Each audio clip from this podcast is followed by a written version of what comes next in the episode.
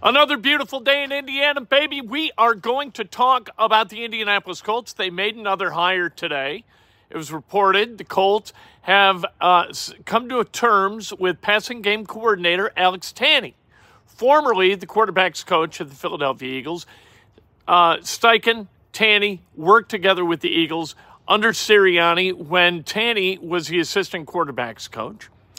We're going to talk about the defense of the Indianapolis Colts, and we're going to talk about the Chiefs a little bit because I think that the Chiefs' defense ought to be the one that's emulated by the Colts. Instead of doing what the Colts do, which is concede, I listened to Rick Venturi on with Dan Dakich today on Indy Sports Ticket 1430, and it was awesome.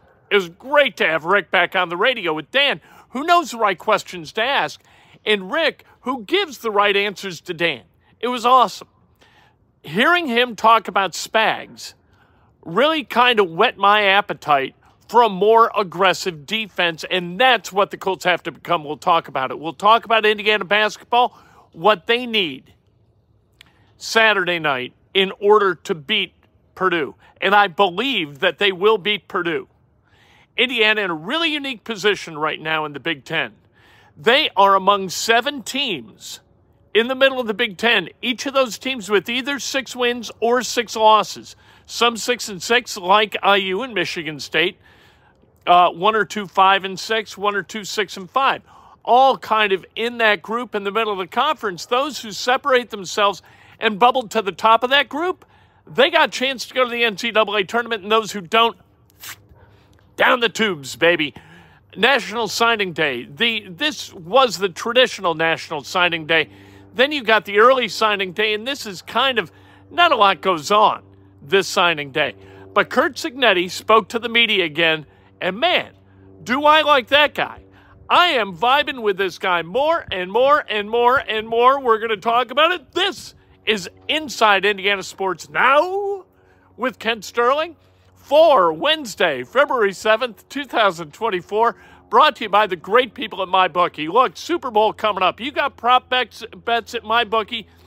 You got like prop bets, bets that have nothing to do with football, a bunch that have a lot to do with football. You can bet on the game. You can do whatever you want at MyBookie. That's the point. You can bet anything, anywhere, anytime at MyBookie. And if you use the promo code KENT, you're going to have a raft of options that you can select as your sign up bonus. How about that? That is what the people at MyBookie do. All they want to do is make it fun for you. That's all they want to do. Make sure and subscribe to this channel. I won another auction at pristineauctions.com last night. This one got chances at a Hall of Famer signed with an inscription, that kind of jersey, all football. All right all great NFL players, or at least good NFL players. Most in this collection, and again, it's a mystery box, most in the Hall of Fame. Most have had on a what like a Super Bowl MVP, that kind of thing, uh, a league MVP.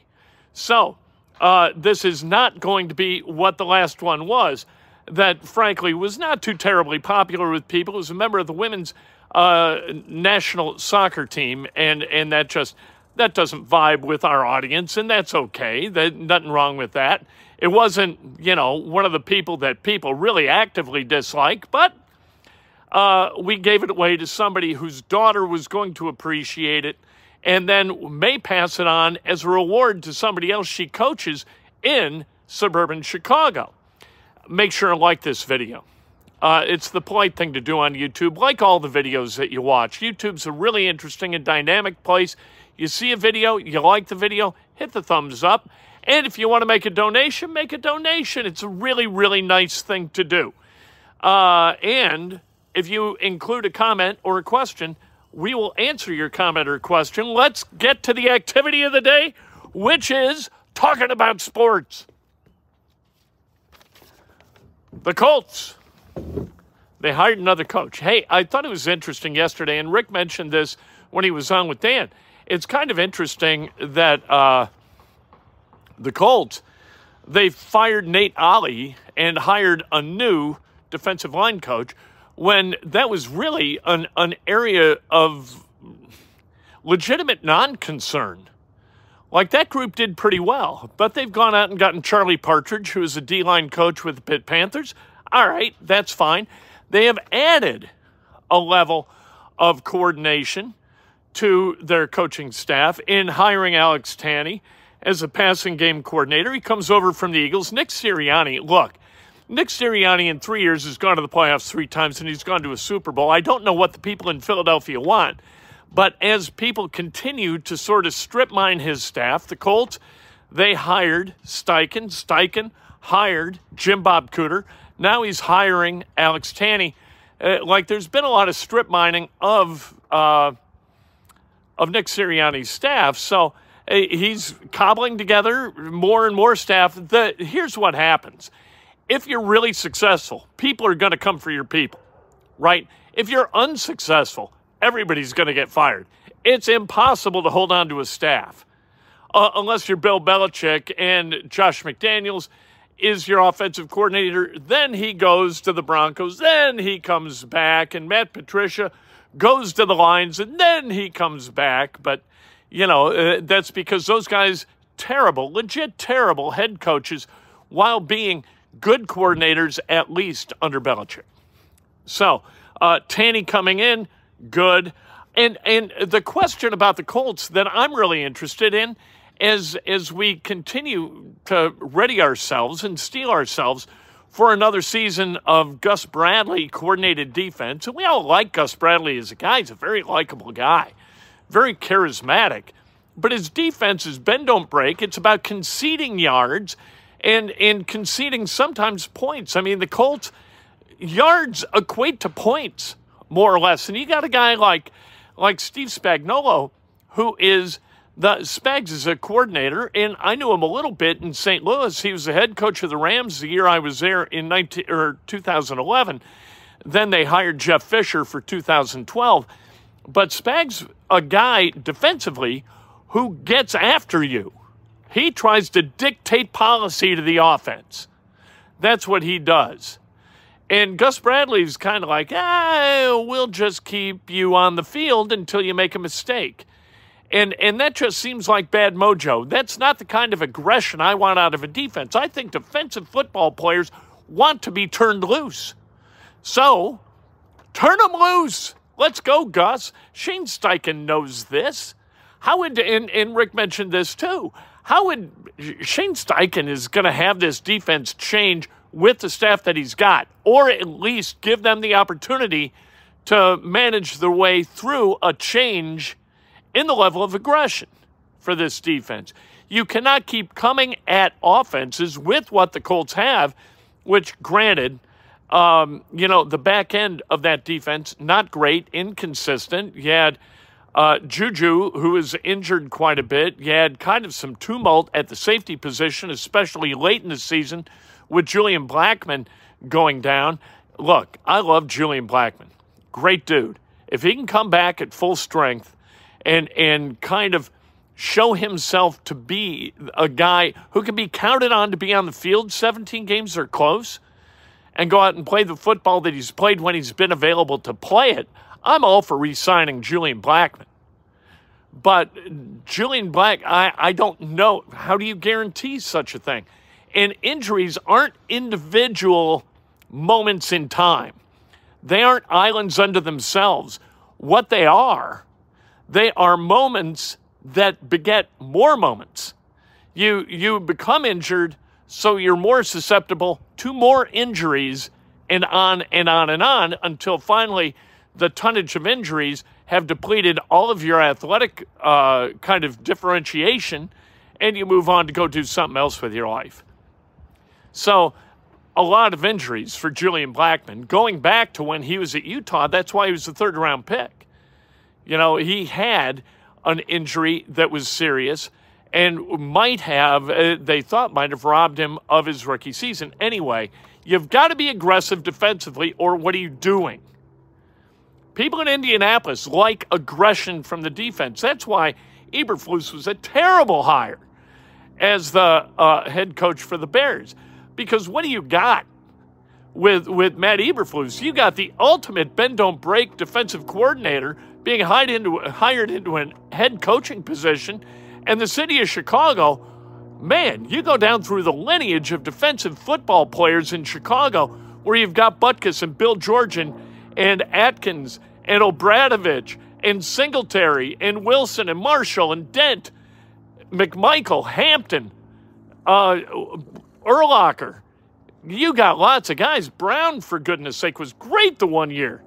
That he just changed that team entirely and, and put the Bears in a position where Dick Jauron all of a sudden looked like a really good head coach. That's what that city is. They love get after it defense. And they got the ultimate non get after it defensive coordinator as their head coach. How does that work? It doesn't. All right. Got to get aggressive. Can Gus Bradley coach a defense with aggression? We're going to find out, I guess. Uh, by the way, Chiefs second in points allowed, second in yards allowed, fourth in turnovers generated, only 1.5 yards uh, points per or 1.5 points per possession. Chiefs no 1,000 yard rushers nor receivers. 49ers third in points allowed, fifth in turnovers generated, number one with 22 interceptions, a three yard difference for the 49ers in net yards per attempt offensively and defensively. 8.4 yards net per attempt offensively, 5.4 defensively. You want to know how you go to a Super Bowl? That's how you go to a Super Bowl. Kansas City, not quite so good on the offensive end, a full two yards behind the 49ers in net yards per passing attempt, but a half a yard less defensively in net yards per attempt defensively. There you go. Uh, IU's going to beat Purdue Saturday, and here's how they're going to do it. All right. Anthony Leal's going to start. If he doesn't, all bets are off. All right. Uh, Kel'el Ware must play. You cannot win this game without Kel'el Ware being ambulatory and on the court for a good long period of time, and he's got to play really, really smart. This is his opportunity, though, to show NBA scouts that he's ready to play. That if he can play, match up with Edey, and have that thing swing in IU's favor, mm, that is a really good sign for Kel'el Ware in terms of his NBA preparedness. IU has got to focus possession uh, for possession, one possession after another for 40 minutes. Can they do that? They have not done it this year yet.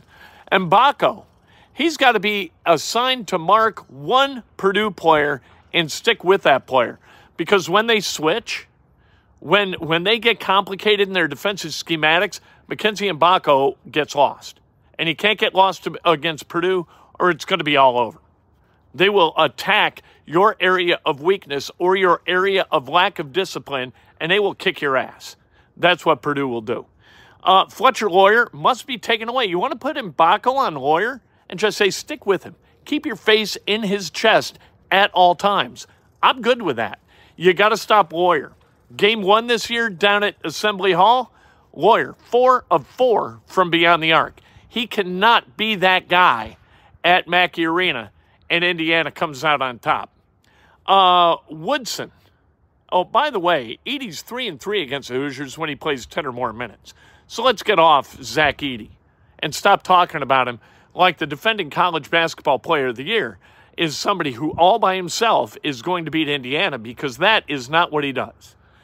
Indiana gave up to Edey 33 and 16 last year and beat them at Mackey what, by like seven, right? 79 72 or something like that. Okay. Indiana, they do those things, they're going to win. And Mike Woodson still not a big fan of Purdue.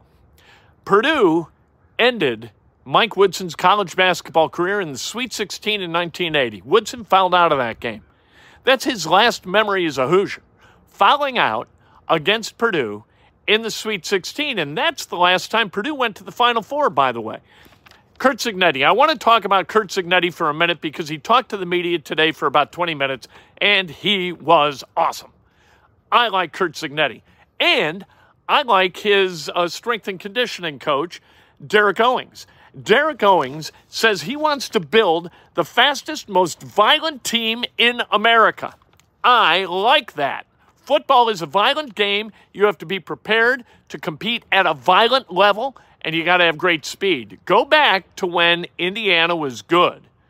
Indiana was good when the numbnuts who are now down in Alabama, or were, I don't know if they're still at Alabama, they got guys from running like 18 miles an hour to running 21 miles an hour, and all of a sudden, Indiana's speed was a really positive point of differentiation. If Derek Owings can do that, welcome to Indiana, baby. Cignetti, uh, he said that the biggest challenge he's got, recruiting wise, is changing the brand of Indiana and making sure that recruits understand that Indiana is going to win. And, and not three years from now, they're going to win next year. And when Curt Cignetti says it, he says it in a way where you're like, all right, I guess they are going to win. He has sold me on him and on Indiana bat or Indiana football, and that is not an easy thing to do. I've been around for a while, you know. I have seen, and there are things I have seen, an unrelenting series of losing seasons and misery. I have seen boys with their arms ripped out and their legs torn off. I haven't seen that, but I have seen losing at a historic level. In fact, the losingest program in college football history, right down there in Bloomington. But Cignetti's saying all the right things. At least he's getting me excited. If he's getting me excited, what are the players? They got to be excited, right? He wants to dominate recruiting locally. Big kiss to Curt Cignetti. Uh, he wants to play tough and fast. Everyone does. But when he says it, it sounds a little bit different. And I like it. Uh, he's about preparing to compete, not competing as they compare as they prepare, but preparing to compete.